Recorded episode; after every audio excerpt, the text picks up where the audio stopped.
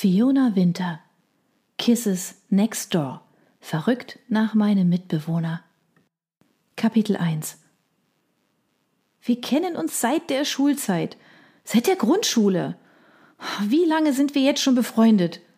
Ich tat, als müsste ich überlegen. Daniel biss sich auf die Unterlippe. Seit beinahe 20 Jahren. In der Grundschule waren wir noch gar nicht befreundet, rief mein angeblich bester Freund aus.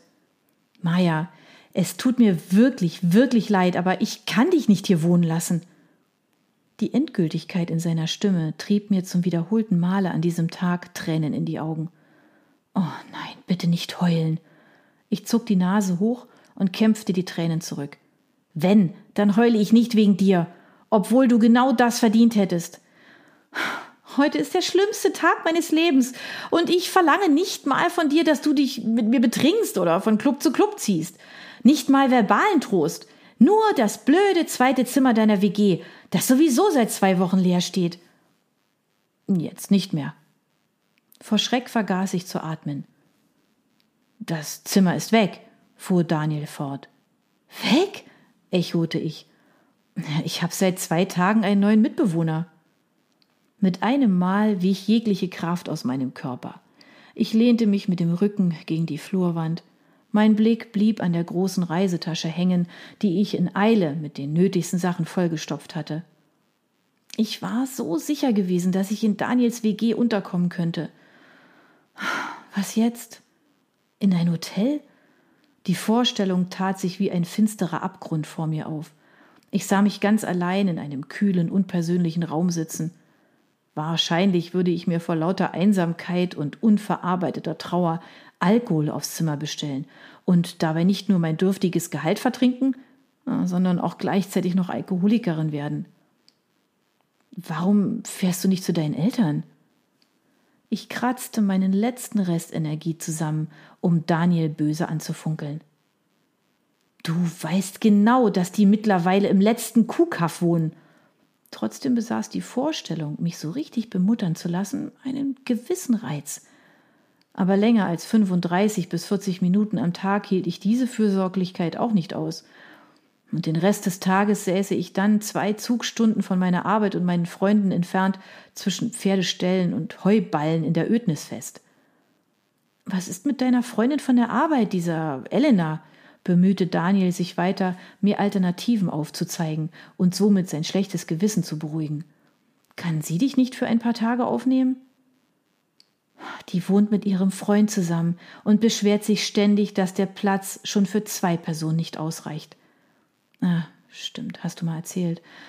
Und Nadine? Mit der bist du doch auch schon seit der Schule befreundet. Die ist gerade in Frankreich. Auslandssemester. Oh, okay. Wer käme denn noch in Frage? Ich kenne ja leider sonst keine Freunde von dir. Weil ich sonst keine Freunde habe. Danke, dass du mich daran erinnerst. Der schlimmste Tag meines Lebens wurde tatsächlich immer schlimmer. Jetzt war ich nicht mehr nur tief traurig und verlassen, sondern merkte auch, dass es mit meinen selbsternannten Wir sind immer für dich da Freunden nicht wirklich weit her war. Okay, stopp, befahl Daniel in diesem Moment. Du hörst sofort auf, dich im Selbstmitleid zu suhlen. Du hast schließlich jede Menge Freunde. Du kennst doch so viele Leute von der Uni. Nur weil ich mit denen studiere und wir ab und zu gemeinsam in der Mensa essen, kann ich noch lange nicht bei denen einziehen, rief ich lauter als beabsichtigt. Ich zwang mich, ein paar ruhige Atemzüge zu nehmen, bevor ich weitersprach. Ich musste jetzt praktisch denken.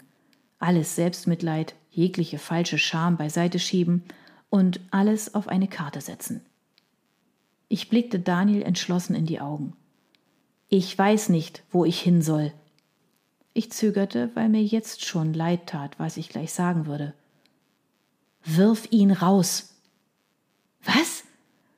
Wenn es sich bei deinem neuen Mitbewohner nicht um deine todkranke Mutter handelt und wir beide wissen, dass du deine Mutter, selbst wenn sie krank wäre, niemals bei dir wohnen lassen würdest, muss es doch möglich sein, dass du ihm die Lage erklärst und ihn höflich darum bittest, sein Zimmer wieder aufzugeben. Du sagst, er wohnt erst seit zwei Tagen hier? Wahrscheinlich hat er sich noch gar nicht eingelebt und findet es gar nicht so schlimm, sich nochmal nach was Neuem umzusehen. Äh, du, das ist nicht dein Ernst, oder? Egal wie sehr du versuchst, es dir schön zu reden, niemandem macht es nichts aus, zwei Tage nach dem Einzug wieder aus der Wohnung geworfen zu werden. Naja, rauswerfen ist im Grunde ja auch das falsche Wort. Du könntest einfach mal in Ruhe mit ihm reden oder wir alle zusammen. Genau, ich erkläre ihm die Lage und du? Maja, unterbrach mich Daniel, das geht nicht. Wenn er irgendjemand wäre, ein Fremder, den ich über eine Annonce gefunden hätte, ja, dann würde ich das für dich tun. Ich schwöre, ich würde ihn irgendwie für dich loswerden. Aber mein neuer Mitbewohner ist auch ein Freund von mir und ehrlich gesagt, glaube ich, ihm geht es noch viel schlechter als dir. Du hättest vorher anrufen sollen, Maya, dann hätte ich dir die Lage erklärt und du hättest noch ein paar Tage bei Leon bleiben können. Das hat er mir auch angeboten, aber das kann nicht euer Ernst sein. Meine Stimme kletterte mindestens zwei Oktaven nach oben. Daniel hob entschuldigend beide Hände. Nur bis du etwas Neues gefunden hast. Zumindest würdest du dann jetzt nicht auf der Straße stehen. Was ist eigentlich zwischen euch passiert, dass du Hals über Kopf aus der Wohnung geflohen bist? Findest du, dass jetzt der richtige Zeitpunkt ist, um dir mein Herz auszuschütten? Hier auf deinem WG-Flur mit diesen hässlich grünen Wänden?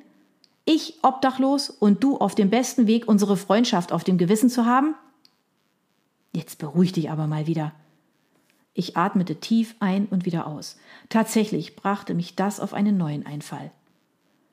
Okay, ich bin ruhig. Und ich spreche jetzt selbst mit deinem ominösen Mitbewohner. Ich quetschte mich an Daniel vorbei und lief eilig den langen Flur entlang.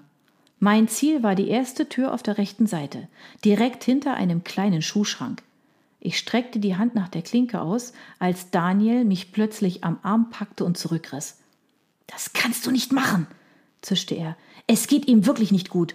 Die zwei Tage, die er jetzt hier ist, habe ich ihn kaum zu Gesicht bekommen. Ich glaube, er ist depressiv. Depressiv? Ich zwang mich nicht hysterisch aufzulachen. Über wen reden wir hier eigentlich? Kenne ich ihn? Daniel wich meinen Blick aus. Du solltest lieber gehen. Ich hab dich was gefragt. Nein, ja, presste er hervor. Er hatte noch nie lügen können, doch allein die Tatsache, dass er es versucht hatte, gab mir zu denken. Wer ist es? Daniel sah zu Boden. Fehlte nur noch, dass er sich gleich die Ohren zuhielt und zu summen anfing. Mein Blick wanderte von Daniel zu der cremefarbenen Zimmertür und wieder zurück zu Daniel. Da sah mich mein bester Freund plötzlich wieder an. Kannst du mir nicht einfach vertrauen und glauben, wenn ich dir sage, dass es besser wäre, wenn du gehen würdest? Nein, mir war bewusst, dass ich schon wieder laut wurde und womöglich auch ein kleines bisschen überreagierte, doch meine Selbstbeherrschung hatte ich heute, so schien es, am Frühstückstisch zurückgelassen. Maja, willst du jetzt auch noch Streit anfangen? Wir sind doch schon längst mittendrin. Plötzlich hörte ich, wie hinter mir die Tür geöffnet wurde. Falls es euch noch nicht aufgefallen sein sollte, ihr seid extrem laut und ich hätte gerne meine Ruhe.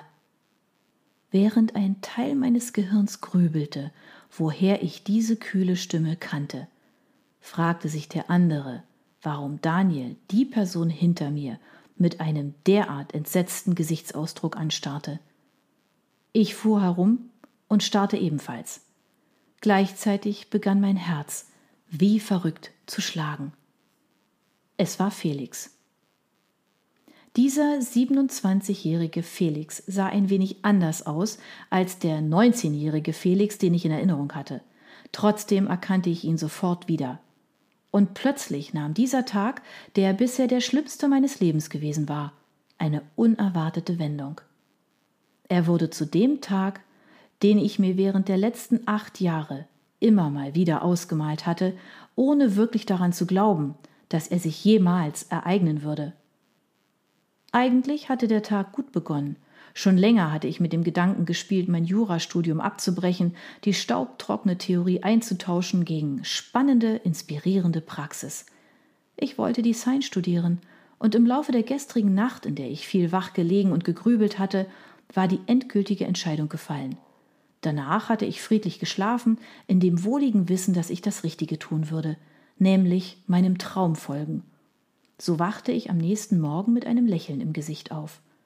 Voller Enthusiasmus sprang ich aus dem Bett und gab Leon, der neben mir lag, einen guten Morgenkuss, bevor ich ins Bad ging. Danach setzte ich summend Kaffee auf und schob zwei Aufbackbrötchen in den Ofen. Ich konnte es kaum erwarten, Leon von meinem Entschluss zu erzählen. Um mich von meiner Ungeduld abzulenken, griff ich nach einem der Bleistifte, die bei uns in der ganzen Wohnung verstreut lagen, und begann auf meiner Serviette zu zeichnen. Als Leon endlich in seinem perfekt sitzenden Anzug und mit den perfekt liegenden Haaren in der Tür erschien, waren auf der Serviette bereits zwei menschliche Umrisse entstanden. Der eine mit langen Haaren und einem übermäßig breiten Grinsen, welches die gleichsam übermäßig großen Schneidezähne offenbarte, der andere mit gerunzelter Stirn und zusammengepressten Lippen, so dass ihm das angestrengte Denken unübersehbar ins Gesicht geschrieben stand. Das waren ich und Leon. Der echte Leon warf nur einen kurzen, resignierten Blick auf mein Werk und nahm dann mir gegenüber Platz. Er schätzte es nicht besonders, wenn ich ihn mit meinem karikaturhaften Zeichenstil verewigte. Hab ich irgendwas nicht mitbekommen? Valentinstag vergessen? Dreijähriges oder wie komme ich sonst zu der Ehre? Mit hochgezogenen Augenbrauen beäugte er den gedeckten Frühstückstisch. Ich musste lachen, denn Leon vergaß niemals etwas. Alles in Ordnung, keine Sorge. Ich habe heute Nacht eine Entscheidung getroffen, die mir gute Laune macht. Zwar fiel mir sein wenig begeisterter Blick auf, doch nur am Rande. Ich war viel zu sehr mit meinem Enthusiasmus beschäftigt und erzählte ihm sofort alles von meinem Entschluss. Damit begann der Tag den Bach runterzugehen.